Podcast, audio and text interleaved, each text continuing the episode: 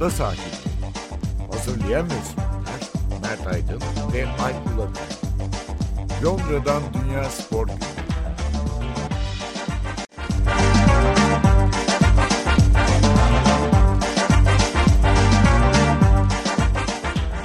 Ada sahillerine hoş geldiniz. Ben Alp Ulagay. Ben Mert Aydın. Bugün ne konuşacağız? Biraz milli takımlar dosyasına gireriz. Hem Nations League oynandı ve grup maçları bitti. Hem de Dünya Kupası'na çok fazla bir şey kalmadı açıkçası. 20 Kasım'da ilk maçlar oynanacak ve Dünya Kupası öncesi öyle görüyoruz ki böyle favori diyebileceğimiz ülkelerin özellikle Avrupa'daki ülkelerin takımların büyük bölümü formsuz. Biraz o tarafa bir değiniriz. Nations League Dünya Kupası. İkinci bölümde de biraz şey yapacağız. Bu İngiltere'de de var, Türkiye'de de var çok bu hava. Son günlerde birkaç okuduğum, röportaj dinlediğim, yine sohbet üzerine bu konuya ben değinmek istedim özellikle. Futbolda uzun süre bulunmuş kişilerin hani bir 40 yıl daha bulunmak istemesi üzerine biraz e, değinme yapacağız. Ama hepsinden önce yani bizim bulunduğumuz İngiltere ile ilgili kısa bir gündem. Yani bu kaydı biz Perşembe günü çekiyoruz. Ya bu sabah ülkede olanları medya ve siyasi iktidar açısından olanları herhalde sen de farkındasın tabii ki. Yani. Ee, Türkiye'de çok belki dikkat etmiyor olabilir insanlar. Ee, İngiltere'de çok çalkantılı bir mali süreç var. Mali piyasalar sarsılmış durumda. Bu kraliçenin e, ölümü, cenazesi falan bir 11-12 gün böyle harala gürele geçti. Sonrasında birden yeni hükümet, yeni başbakan kendini bir girdabın içinde buldu açıkçası ve müdahale etmekte de geciktiler falan. İngiliz sterlini tarihinin düşük değerine indi dolar karşısında. Böyle garip bir durum ve Perşembe sabahı da İngiltere Başbakanı Liz Truss BBC'nin yerel kanallarına tek tek katılarak soruları yanıtladı. Yani o her bir yerel kanalın sunucusu başbakanı nasıl sıkıştırıyor ve çitiliyor. Olacak iş değil yani.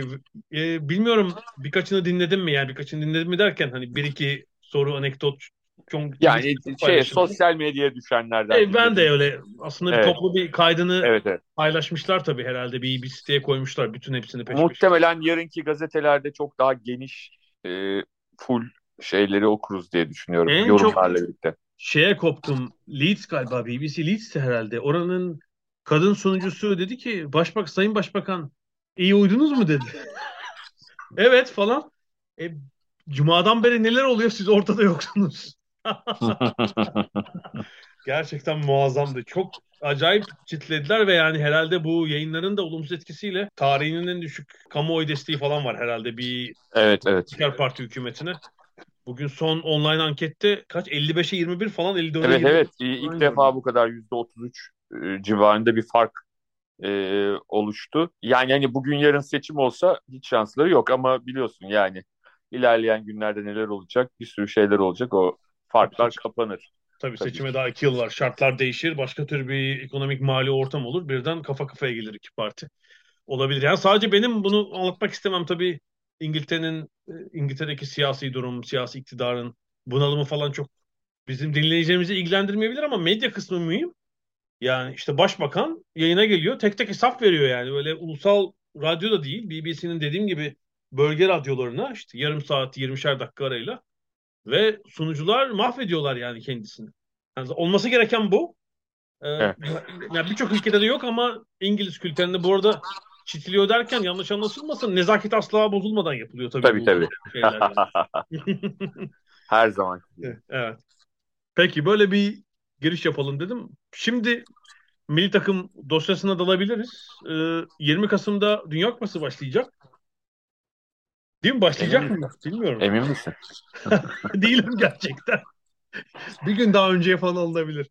Yani bir, bir gün sonra alınabilir, bir gün önce alınabilir, iki saat önce alınabilir, iki saat sonra alınabilir, her şey olabilir. ya, sadece Dünya Kupası ile ilgili bu hafta duyduğumuz iki küçük haber yani aslında ne kadar bu işin organizasyondan uzak olduğunu gösteriyor. Bir, kalacak yer olmadığı için ülkede Katar komşu ülkelerle anlaşmış. İşte günde 160 sefer yapılacakmış. Kuveyt, Suudi Arabistan falan. Çünkü orada kalacak. Evet. önemli bir kısmı. İkincisi de bu yine Perşembe sabahı çıktı. Ülkeye gelen her herkesten PCR testi istiyorlar. Evet, evet. Hiç ortada yoktu yani böyle bir şey. Şimdi büyük bir panik olacak tabii. O testler, mesler yani ben gidecek tabii, tabii. olanlara sabırlar diliyorum gerçekten seyirci olarak gidecek olanlara. Yani şunu e, hatırlatmak gerekiyor. E, pandeminin en yüksek, en e, ateşli olduğu dönemlerde e, birçok yerde, birçok ülkede bedava bulabiliyordunuz o testleri. E, ama artık öyle bir şansınız yok. Yani o testler için ekstra paralar ödenecek yani. İşte bir de PCR diyor laboratuvar laboratuvar yaptıracaksın Tabii, tabii. önceden. Bir de onun değil mi bir süresi var işte 48 saat bilmem ne falan.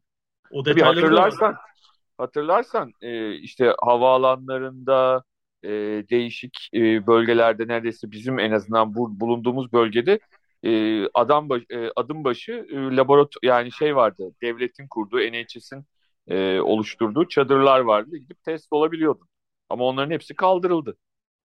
Yani şey için bileti olan seyirciler için ve aynı zamanda tabii çalışacak işte görevliler, hı. medya mensupları için bence bir güzel sürpriz. Bu e, kaç 7-8 hafta kala. Neyse tabii şey ilginç işte fazla bir vakit kalmadı. Takımlar da doğru hazırlık yapamadılar. Çünkü bu UEFA'nın Nations Ligi'ne özellikle Avrupa takımları bulanmış durumda. Hani belki başka türlü hazırlık maçları planlayacaklardı. Mutlaka. Olmadı. Hiçbir Avrupa takımı formda ve tatmin edici futbol oynuyor gözükmüyor. Üstelik bu Avrupa takımlarının Nations League maçları sebebiyle mesela Brezilya ve Arjantin'de abuk sabuk hazırlık maçları yapmak zorunda kalıyor.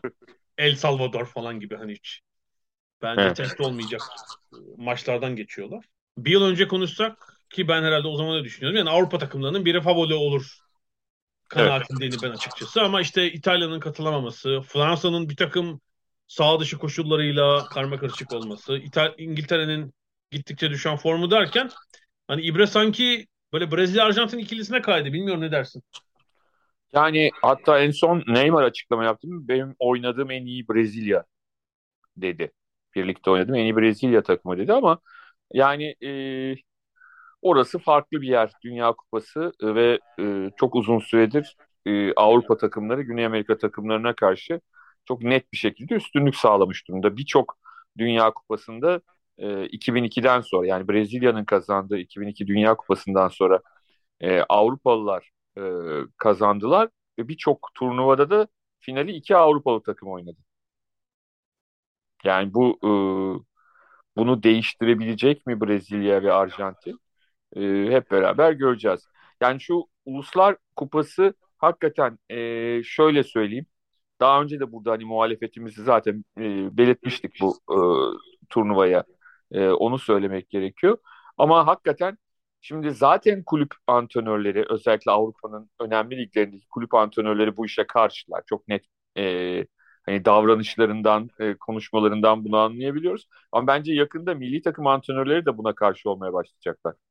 Çünkü birçok milli takım teknik direktörü yani Türkiye'ninki de dahil e, birçok milli takımın teknik direktörü şu anda Dünya Kupası öncesinde katılanlar için Dünya Kupası öncesi diyelim. Diğerleri için daha hani Avrupa Şampiyonası elemelerinin hemen öncesinde diyelim. E, saçma sapan hani e, şey e, kara bulutlar dolaşıyor adamların üzerinde. Yani normalde hazırlık maçı yapmaları gereken bu dönemde. E, ya da işte Dünya Kupası geliyor. İngilizler eyvah falan diyorlar. Yani Gareth Southgate'in kafasında boza pişiriyorlar küme düştü diye. Tabii İngiltere kötü gittiği için bir senedir yani E, ama yani Avrupa Şampiyonası'nda Evet. final oynadıktan sonra biraz ortalık toz pembeydi ama bu özellikle Nations League'de 6 maç sonunda bir de B ligine düşünce B kategorisi. Yani B ligine düştüler ama tekrar söyleyeyim. Yani bu sadece İngiltere için geçerli değil. Yani bu Dünya Kupası'nda başarısız olacakları anlamına gelecek bir, bir şey ifade etmiyor. Bunu net bir şekilde daha önceki e, meşhur Nations League dönemlerinde gördük yani.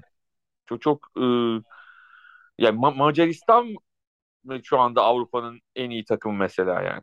Tabii yani bu Avrupa'nın önünde gelen takımlar arasında bence böyle antrenörü eleştirilmeyen, sorunu olmayan takım bir Hollanda mesela ilginç Hmm. şekilde Fangal orada grupta birinci yaptı. Bir düzen oturtmuş falan gibi Hollandalılar memnun gözüküyor. Onun dışında İspanya biliyorsun Luis Enrique medyayla kedi köpek gibi. Şeyden Evet, sosyal medyadan milli takım şeyi paylaşıyor. Diyagramı falan paylaşıyor. En başarılı biziz diye. İtalya'yı geçiyorum zaten yoklar Dünya Kupası'nda. Almanya tamam çok kötü değil ama yani işte Santifor'u Havertz falan sorunlu. İngiltere'yi konuştuk. E, Fransa yani Pogba'nın büyücülere kaptırdığı parayla mı uğraşsın? E, e, Mbappe'nin yine milli takım sponsorlarının etkinliğine katılmamasıyla mı uğraşsın yoksa şeye yöneltilen federasyon başkanına ve federasyon üst düzey yöneticilerine yöneltilen taciz ve mobbing skandallarıyla mı uğraşsın yani? Bir yandan da işte Didier Deschamps belki son turnuvası olacak yani uzun bir süre takımın başında. Lekip gazetesi herhalde çarşamba günüydü ya da çarşamba olması lazım. Kaygan zemin diye kapak yapmış mesela. Durum pek hayra alamet değil yani onun içinde. Evet yani bu yani mesela şu anda normalde bu takımlar e, belki bir kısmı Brezilya ile oynayacaktı. Dediğin gibi Arjantin'le hazırlık maçı yapacaklardı. Belki bir kısmı gruplarındaki takımların kıtalarına göre rakip seçip oynayacaktı. Yani belki El Salvador'la da oynayacak olurdu, olan olurdu. Orta Amerika takımı e, grubunda varsa onunla oynamak isterdi.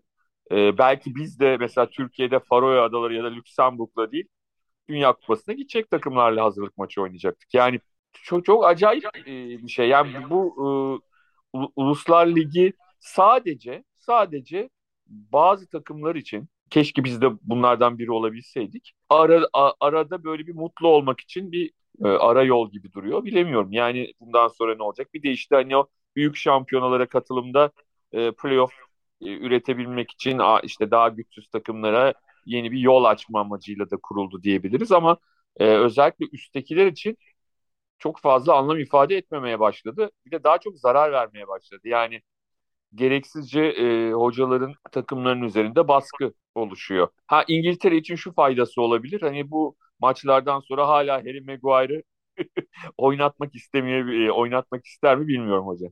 Evet eski güvende elemanın falan diye diretiyor ama Maguire'le sanki bu iş olmayacak. Bilmiyorum. Yani 26 26 yıl önce kaçırdığı penaltıdan daha büyük bir talihsizlik olabilir Maguire oynatması. Southgate için diyorsun evet. Evet. 96'daki evet. penaltıdan. ya bu arada İngiltere'nin grubuna bakıyorum tabii herkes birbirinden beter yani. B tabii, grubu tabii. ABD, Galler, İran var. ABD felaket son 6 maçında bir gol atabilmiş galiba. e, Galler de kime düştü İngiltere ile birlikte? Ki bir puan mı topladılar? Ne felaket bir performansla küme, küme düştü. Yani hiç kimse iyi değil o grupta aslında. İngiltere için ne olursa olsun bence birinci tur grubu rahat geçecektir. Tabii sonraki çapraz eşleşmeyle durum değişebilir ama en azından birinci tur çok zorlu geçeceğini düşünüyorum. Orada belki ritme girerler yani. Yani 2010'da hatırlarsan Slovenya, Cezayir, Amerika aynı gruptaydılar İngiltere ile ve ya The Sun'dı ya Mirror yani o, o tip gazetelerden bir tanesiydi. E, Beatles'tan bu yana en iyi grup diye bir espri yapmıştı. E, ama o gruptan biliyorsunuz zar zor çıkmışlardı yani. Tabii iki, iki gol atıp bir gol yiyerek. Üç maçta üç gol olmuş zaten. Yani Cezayir'le birlikte çıkmışlardı o gruptan. Bence de bu gruptan çıkarlar ama sonrasını bilmek zor. Bir de şunu çok iyi biliyoruz ki yani bu Dünya Kupası ya da Avrupa Şampiyonası fark etmez. Hani oynandığı dönemdeki o geçici form hani kalıcı forma gerek yok. O, o, o dönemlik form, o dönemlik yakalanan bir hava. Bazen şans sizi çok farklı yerlere getirebilir. Yani Dünya Kupası tarihinde yüz binlerce örnek var. Yani işte 82 Dünya Kupası'nda İtalya'nın ilk üç maçını berabere bitirip çok da e, normal bir grupta 3 maçında berabere bitirip averajla gruptan çıkıp ondan sonra hani turnuvanın en büyük favorilerini arka arkaya yenip şampiyon olması gibi durum vardı yani 82'de. Ama onun gibi çok çok fazla örnek var. Şans yanınızda olduğu zaman e, bazen e, ite kaka başlarsınız. Ondan sonra toparlar belli bir noktaya gelebilirsiniz. E, o, yani Dünya Kupalarının öyle bir havası var ama bence hepsinden önemlisi ve hani senin başından beri söylediğin hepsi formsuz meselesindeki ana mesele şu. E, sezonun ortasındayız. Yani böyle bir Dünya Kupası yapılmadı. Bu, bunu test edeceğiz. Yani bu bugüne kadar hiç görmediğimiz bir şeydi. Bununla Yaşanmam. ilgili geçen gün Skaya Capello çıktı. Malum Hı-hı. 90'ların 2010'a kadar dünyanın en önemli teknik adamlarından biriydi. Ve bir herhalde 4 yıl galiba değil mi? Yoksa 2,5 yıl mı? 2,5 yılda İngiltere milli takımının teknik direktörüydü. Ona evet. sordular. Dedi ki ya İngiliz oyuncular dedi böyle Ekim Kasım'da canavar gibi olurlar dedi fizik kondisyon açısından. Mart'ta fena değiller ama düşüş hissedersiniz. Hazirana geldiğinde pilleri biter dedi bu uzun sezondan sonra. İlk defa dedi bence kendi İng Premier Lig'in oyuncularının lehine olan bir durumla Ara Kasım Aralık'ta yani aslında fizik olarak Hı. tükenmedikleri bir dönemde oynanacak. Ben çok merak ediyorum dedi. Kendisi evet. ya İngiltere milli takımını dediğim gibi içeriden de gözlemiş. Evet. Yani. Hem içeriden evet. hem dışarıdan. Evet. İlginç bir tespit doğrusu. Evet, Ama tabii şeyin yani. öncesinde de bu Dünya Kupası öncesi biliyorsun bu kraliçenin cenazesi falan ertelenen maçlar. Mesela Liverpool'un kaç maçı varmış? 42 günde 13 maç var galiba. Hı hı. Yani korkunç bir trafikle girecekler. Tamam yani o 50 maçlık 55 maçlık sezon olmayacak ama e, yine yoğun bir takımdan sonra girecekler. Yani orada sakat oyuncusu olan takım olur mu olmaz mı? Onu Tabii. kestiremiyoruz. Çünkü şeyin ara, tek ara da yok. Yani milli takımlar o klasik e, uzun e, kampını yapamayacak e, istediği gibi Dünya Kupası öncesinde. Hiçbir şekilde. İstedikleri Anca gibi. işte Evet. seyahat sürer. Takım toplanır. O hafta sonundan sonra. işte kalıyor zaten herhalde bir 7-8 gün. Hadi Hı. grubu daha şey olan AB olmayanlar için belki ekstra 1-2 gün olacak falan. Ama yani hazırlık maçı yok. İşte sakat varsa onları dinlendirebilecek, yetiştirebilecek süre de yok. Hı. Ben tabii Arjantin'i çok merak ediyorum. Dediğim gibi yani bir buçuk sene önce bana sorulsa ya mümkün değil. Hani Avrupalıların biri ön plana çıkar Arjantin imkanı yok derdim ama hani bu yıl bir kere canlı da izleme fırsatı buldum Londra'da Arjantin'i. Yani Messi de kariyerinin bu sonunda kendine yeni bir rol bu- biçti ve o rol Arjantin milli takımına yansımış gözüküyor. Yani tabii Messi golcünün yanı sıra korkunç bir pasör. Olumlu anlamda söylüyorum yani. Belki dünyanın en iyi pasörü. Yani o beni gollerinden bazen daha fazla hayrete düşürmüştür. Onun o böyle... Bir kişinin haricinde Naz Aydemir Akyol. Yani dünyanın en iyi pasörü konusunda. Çok iyi bağladın. Ve bu sayede şimdi artık eski hızı olmadığı için tabii on numara gibi konumlandırdı kendini. Ama tabii etrafında koşan forvetler ve bir orta saha bulduğu zaman inanılmaz etkisi artıyor. Yani Tabii. bunu işte 5 ay önce ben Finalissima'da da izlemiştim. Şimdi öyle bir rol var. Gerçekten Messi'nin tabii artık bu yaşta pres yapıp böyle zırt pırt top kapmasını bekleyemeyiz. Yapacaktır yine ama hani 90 Hı hı. dakika boyunca aynı tempoda olmaz. Ama gerçekten o etrafındaki kadro özellikle bence Di Maria, Lo Celso çok kritik olacak. Yani onların hani biraz yaratıcı statüsündeki oyuncuların enerjisi çok önemli olacak. Yani Arjantin 86'tan beri ilk kez belki e, dünya şampiyonu olabilir böyle bir şey olursa. Messi de gerçekten inanılmaz bir final yapmış olur. Evet. Yani böyle bir şey Evet. olursa. Beşinci Valla öyle olursa? Cristiano Ronaldo bir 4 yıl daha oynar. Orada ne diyeceğimi bilmiyorum. Yani ilk 11 çıkmaması lazım kesin ama o işte zorla oynattırıyor kendini falan. Portekiz'de şey bile olabilir yani kötü başlayacak bir Dünya Kupası'nda böyle takım içinde isyan falan filan bilmiyorum. Yani çok şeylere gebe gözüküyor orası.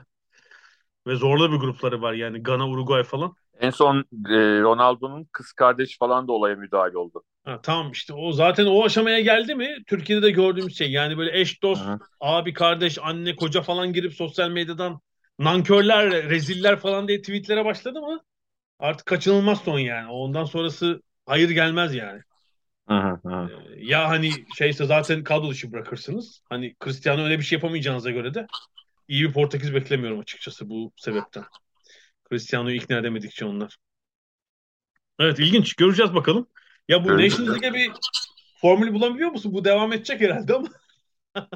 Yani şu anda yani şöyle diyeyim bu kadar çabuk vazgeçmezler. Yani bu, nasıl vazgeçebilirler?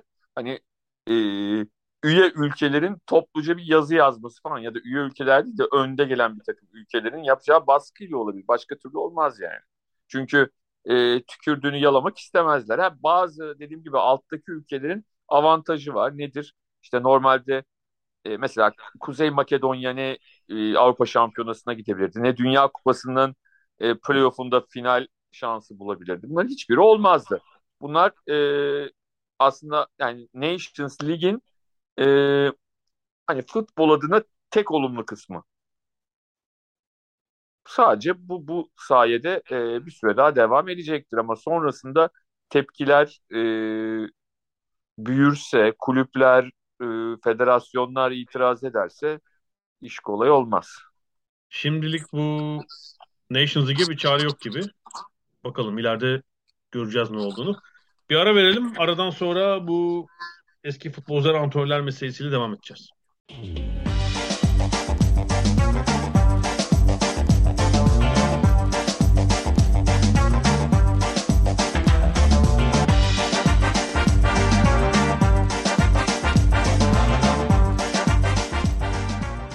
Ada sahaline devam ediyoruz. İkinci bölümde hani benim ısrarla zorla açmak istediğim bir mevzu var. Hani Türkiye'de de son zamanlarda Türkiye'den dinlediğim birkaç röportajda da böyle kulağımı tırmaladı. Bu İngiltere'de de var.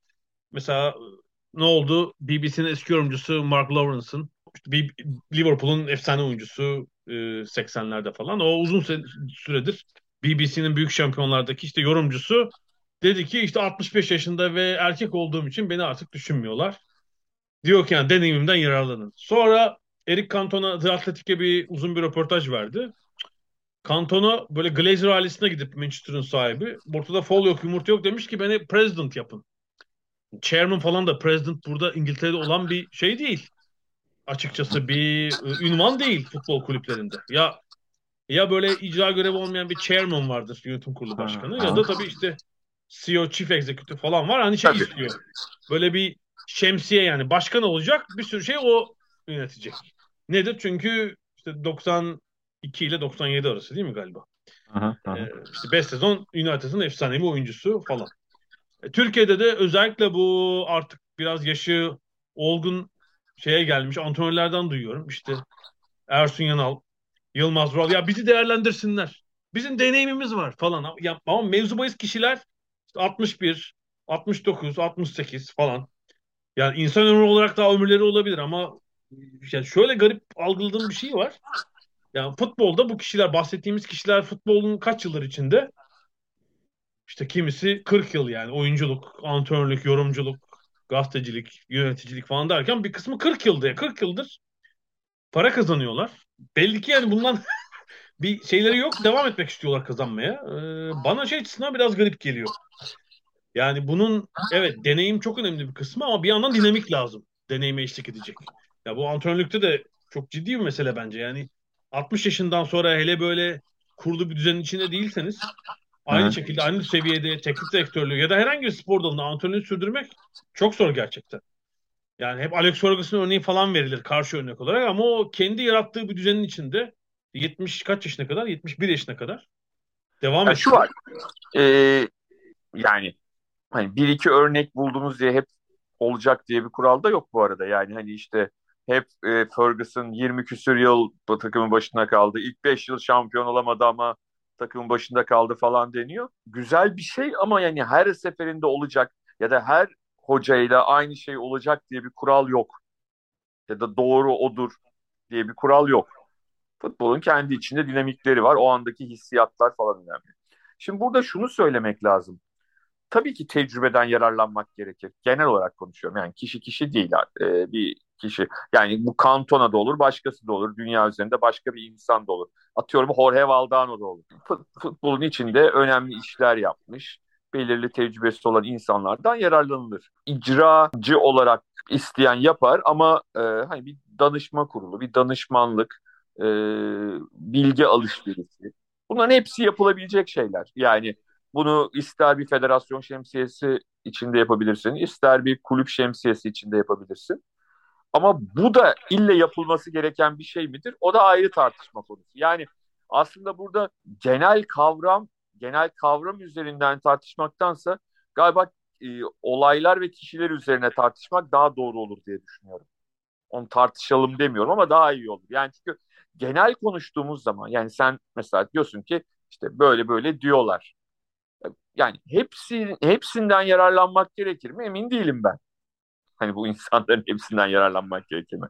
ya da keşke bazılarından 25 yıl önce yararlansaydık. Artık yararlanacak bir şey kalmamış.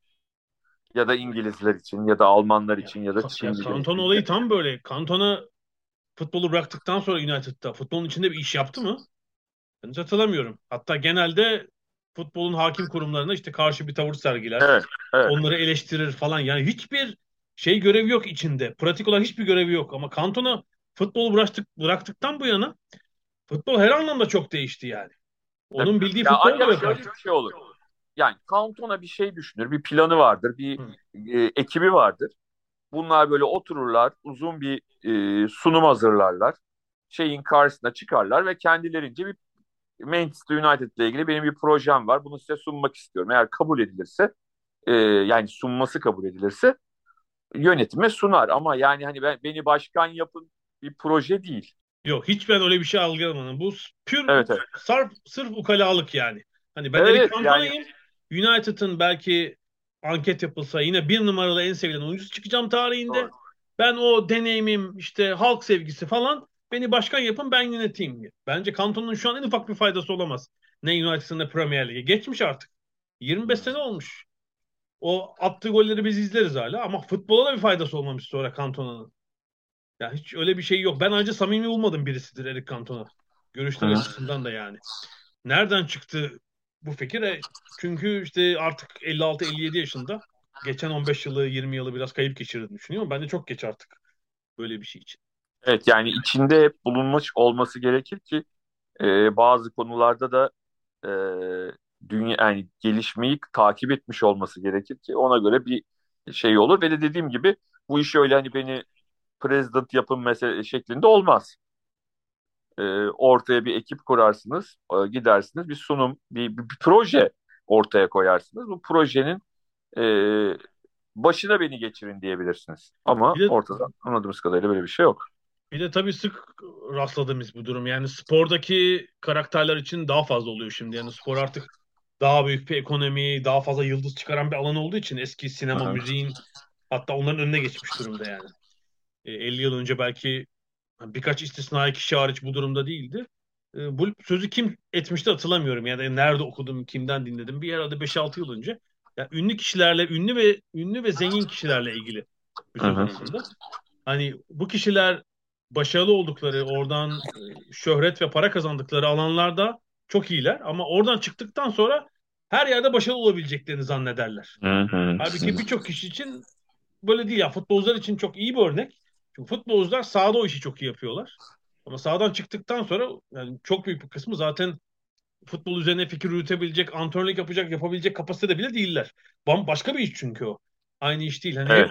şey ısrarda vardır ya hani şimdi Türkiye'de spor futbolu futbolu bilenlere bırakalım falan. Futbolun nesini biliyorsunuz? Oynamayı biliyordunuz ama yönetmeyi, konuşmayı biliyor musunuz? Yani Türkiye bence çok iyi bir laboratuvar. Yani konuş evet. doğru dürüst yorum, yorumculuk yapacak eski futbolcu bulunamıyor Türkiye'de. Değil mi? Yani konuşabilecek doğru. kişi sayısı az eski doğru. futbolcu. Doğru. O yüzden e, işte hala Rıdvan Dilmen var. Değil mi? Tümer Metin düzgün konuştuğu için falan hala Metin Tekin. Metin Tekin Önder, falan yani. Önder Çünkü Özden. Hani genele göre evet. hadi Önder Özden'i yani o şeyden ayırdım. Yani bir yıldız futbolcu değildi çünkü falan. Evet. evet. Ya şu, şunu söylemek lazım. Şimdi Olaf çok güzel bir klişe. Futbolu futbolu içinden gelenler yönetsin ve en büyük örnekte ne verilir? Bunu dedikten sonra. Bayern Münih ayakta. Çok güzel. Peki yani Oliver Kahn şu anda Bayern Münih'in e, CEO'su diyelim. E, yani Oliver Kahn'ın nerelerde futbolu bıraktıktan sonra neler yaptığını, hangi kalifikasyonları aldığını, hangi eğitimlerden geçtiğini de bir görmek lazım. Yani Oliver Kahn futbolu bıraktığı zamanki kaleci Oliver Kahn değil şu anda. Bunu, bunu, bunu unutmamak lazım. Yani sadece Oliver Kahn e, Alman futbol tarihine ve Bayern Münih'in e, en büyük kalecilerinden biri olduğu için mi Bayern Münih'in şu anda CEO'su? Hem öyle bir futbol kariyeri olduğu için ama bunun yanında hepsinden önemlisi o e, eğitimi aldığı için, o eğitimle birlikte birleştiğinde o büyük kariyer bir, bir anlam ifade ediyor e, kulübü yönetebilmeniz için. Yoksa sadece çok iyi bir futbolcuydum, kulübü de yönetirim. I-ı, olmaz o yani. Hani o şey olarak mümkün değil, e, teknik olarak. Mümkün değil. Yani bu, bunu bir anlatmak lazım. Kulübü, federasyonu, neresini isterseniz. Yani sonuçta fut, futbolu inşaatçılar yönetmesin deniyor. Güzel. Bu, bu klişe de çok güzel. Bu klişe de çok güzel ama işte yani e, altını doldurmak gerekiyor. Ya Oliver Kahn herhalde 15 yıl falan bu göreve hazırlandı Bayern Münih. Tabii, 15 tabii, yıl olabilir. E, Butragueño'yu mesela Emilio Butragueño'yu tabii. Emilio Butragueño İngilizce öğrendi adam ya. Yani çünkü uluslararası düzeyde Real Madrid'i temsil etme durumuna geldi yani. Şimdi uluslararası alanda e, temsil edecekse e, doğal olarak e, yabancı dil bilmesi de gerekiyor ve öğrendi. Birçok yine eğitim, kurs bir süre hepsini aldı ama onu da onlar e, yabancı dil de öğrendi. Yani bunlar şey söylerken örnek verirken bak Buttagoyeno da öyle yaptı. İşte Bayern Münih'te de Oliver Kahn var. Ondan önce Rumenige vardı falan filan. E bunları demek kolay da bu adamlar durup dururken mi oraya geldiler? Ya da Edwin van der Sar durup dururken mi şu anda e, Ajax'ı yönetiyor. Yani sadece e, efsane oyuncusu olduğu için mi Ajax'ın? E, çünkü herkesin işini e, kolay yönüne almak kolay geliyor. Eski futbolcular yönetiyor ama Oliver Kahn'ın 15 yıllık hazırlık çabasını kimse göze almaz. Adam iki tane üniversite okuyor. Bir de Al- Alman profesyonel futbolunda stratejik yönetim diye tez yazmış. E, yapsın bakalım bunu Türkiye'den futbolcu ben göreyim. Bir kişi çıkmaz. Abi o tezi başkasına yazdırma tehlikesi var Türkiye'de. Öyle bir sıkıntı var. Hem de 20 bin liraya. 20 bin- 20 Ve de çabuk liraya. yazıyorlar. Tez yazıyorlar. Ya bin euroya ya şaka gibi. Doktora tezi bin euro. Gerçekten yazık yani şeye de.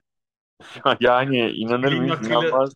Bileğin nakliyle doktora yapıp doktora tezi yazanlara yazık yani. E, O yüzden Ajax ve Bayern Münih tabii doğru örnekler değiller bu bakımdan. Oradaki herkes Bayern Münih'in tüm üst düzey yöneticileri İngilizce bilir. Yani bu şey için de geçerli. Türkiye'nin önde gelen kulüpleri için de siz de uluslararası kulüplersiniz. Oyuncularınızın yarısından fazlası yabancı ya da yabancı ülkede yetişmiş. Hı. E, e, onların sırf transfer görüşmelerini yürütebilmek için ya da onlar hakkında bilgi toplayabilmek için bir kere yani İngilizce must yani. Bir kere İngilizce olacak. Yanına belki birinci, ikinci bir dil daha. Evet. Evet. Yani o yüzden de işte e, o tip profesyoneller de dahil sadece yöneticiler değil profesyoneller de genelde e, hani futbol oynamamış ama işte ünivers- e, futbola meraklı yabancı dil bilen e, üniversite eğitimini almış insanlar oluyor Türkiye'de. E, futbolcu olmamasının nedeni çoğunda e, bu bahsettiğimiz konu yani. Çok kolay bir iş değil, bambaşka bir iş. Yani sadece futbolu biliyorum, sağ bek, sol bek, işte bilmem ne, herkesten iyi biliyorumla e, kulüp yönetimi gerçekleşmiyor maalesef. Burada şöyle bir sorun da var. Böyle bir e, şöyle bir sorun da var Alp. Türkiye için geçerli olan bir sorun bu. Maalesef özellikle hani büyük takımları hariç dışında da hariç demiyorum. Büyük takımların dışında da Anadolu kulüplerinde öyle insanlar yöneticilik yapıyor ki e, futbolcuların da e, ya biz niye olmayı burada değiliz deme hakkı ortaya çıkabiliyor. Onu da bu arada altta belirt, e, altına koymam lazım yani onu da söylemem gerekiyor. Bir Anadolu kulübünün başkanı çıkıp alt liglerdeydi galiba şey diyor. E, baktım e, bizim takım bu hafta 108 kilometre koşmuş. Olmamış. Hocayı uyardım falan diyen başkanlar var yani. Do- doğal olarak e, futbolcular da e, şunu diyor olabilirler. Yani hani Sezar'ın hakkı Sezar'a sonuçta e, baştan hani olmayacağını söyledik ama hani bu örneği gören adam da e, ben niye olmayayım diyor olabilir yani. Tabii evet yönetim biçiminde zaten bir bozukluk var yani. Türkiye'de aksaklık var. Hala değil mi? Yani amatör statüdeki fahri yöneticilerin e, bu artık çok profesyonelleşmiş ortamı yönetmeye soyunması zaten bir saçmalık yani. Olmuyor. Yürümediğini görüyoruz yani ve bu konuda bir ilerlemede olmadı. Araya profesyonel yöneticiler, çalışanlar eklendi yıllar içinde. Ama icra kısmında hala şey var. Ya Yani- sonuçları görüyoruz işte e, geçtiğimiz günlerde e, futbolumuzun muhasebecisi İsmail Şayan e, Avrupa'daki transfer değerlerini çıkardı. Hani bizim ülkemizde kulüplerimizin yaptığı korkunç transferlerden sonra Avrupa kupalarında geldiğimiz nokta zaten ne kadar kötü yönetildiğini anlatıyor. Evet, e, tabii bu yani sadece Türkiye ile ilgili de değil yani futbolu futboldan gelenler yönetsin. Genelde futboldaki teknik direktörler, yardımcıları tabii futbolculuk özellikle profesyonel futbolculuk ya da hatta üst düzey profesyonel futbolculuk geçmişi olan kişiler. Simon Cooper de herhalde Soccernomics'te yazmıştı onu Stefan Szymanski ile beraber. Hani bu Aha. alanı aslında futboldan gelenler dışarı kapatmaya çalışırlar yani. Futbolun dışından gelenlere hani pek fırsat verilmesin gibi ama şimdi yani üst düzey teknik direktörlükte de bir sürü örnek var yani. Profesyonel yoldan geçmemiş bir sürü kişi şu an üst düzey teknik direktörlük yapıyor, başarılar elde ediyor. Ya da en azından e, bir kısmı da hani biz adlarını çok duymuyoruz ama bu başarılı hocaların yanındaki o işte analizciler, Hı. e, spor bilimcileri, e, o büyük hocaların ekiplerinde yer alıyor birçoğu da. Tabii aslında ciddi bir tehdit tabii. Çünkü futbolculukta o işle uğraşıyorsunuz mesela. Bir çıraklık gibi ve eğitim ikinci plana düşüyor. Hele 17-18 yaşından sonra neredeyse hiçbir örgün eğitim sisteminde olmuyor futbolcular. Özellikle erkek futbolcular. E, çıktığınızda da 32, 33, 34 yaşında da e, o diğer kanattan gelen kişi size fark atmış oluyor birçok konuda. Evet. Bir ciddi tehlike bence profesyonel futboldan gelen mesela, sonraki kariyeri için. Burada şöyle bir şey söyleyeyim. Ee, hani Alex Ferguson'dan çok bahsettik. Onun için hani ondan bir e, olayla söyleyeyim. Mesela Alex Ferguson e, 60'lı yıllarda futbolcuyken yaz tatillerinde antrenör kursuna gidiyor. Yani daha futbolu bırakmasına çok zaman kala. Yani bunu öngörebilen, o yıllarda öngörebilen çok az insan olabilir diye düşünüyorum. Yani o yüzden mesela hani başarısının sırlarından biri olabilir. Hani çok önceden bu tip şeylerin yaşanabileceğini hissedip bunu baş, yapmış olmak önemli bence. Bu e, evet bunu aslında daha eskilere belki sormak lazım. Eski bir gelenek mi diye. Çünkü benim burada konuştuğum, röportaj yaptığım eski futbolcular tabii Alex Ferguson'dan çok daha gençler yani 25 30 40 yaş gençler ama onlar da aynı şeyi söyledi. İlginçtir yani. Mesela Dean Saunders, Les Ferdinand falan onlar da oyunculuk dönemlerinde temel antrenör kurslarından geçmişler mesela. Evet yani en üst seviye alamıyorlar çünkü ona bir zaman yok futbolculukta evet, ama evet, şu tavsiye edilirmiş yani. Hatta yani 20 yaşındayken şimdi İngiltere'de nedir? Level 1 galiba. Level 1'ınızı yapın. Arada fırsat varsa level 2'yu da yapın. Falan hani o futbolu bıraktıktan sonra onlarda vakit kaybetmeyin mesela. Hani iki seviye kalsın. Şimdi işte İlkay Gündoğan gibi örnekleri görüyoruz. Aha, aha. Man City'de galiba genç takım ya da U16 falan çalıştırıyor şey olarak herhalde muhtemelen antrenörlük kursunun parçası olarak. Aha, e, futbolu bıraktığında belki sadece pro lisans, pro A almasına gerek kalacak yani. Türkiye'de bu kısım da eksik tahmin ediyorum. Türkiye'de İngiltere'de futbolun eskilerine giydirdikten sonra sanıyorum bu bölümü kapatıyoruz. Gelecek haftaya kadar görüşmek üzere diyorum. Hoşçakalın. Hoşçakalın.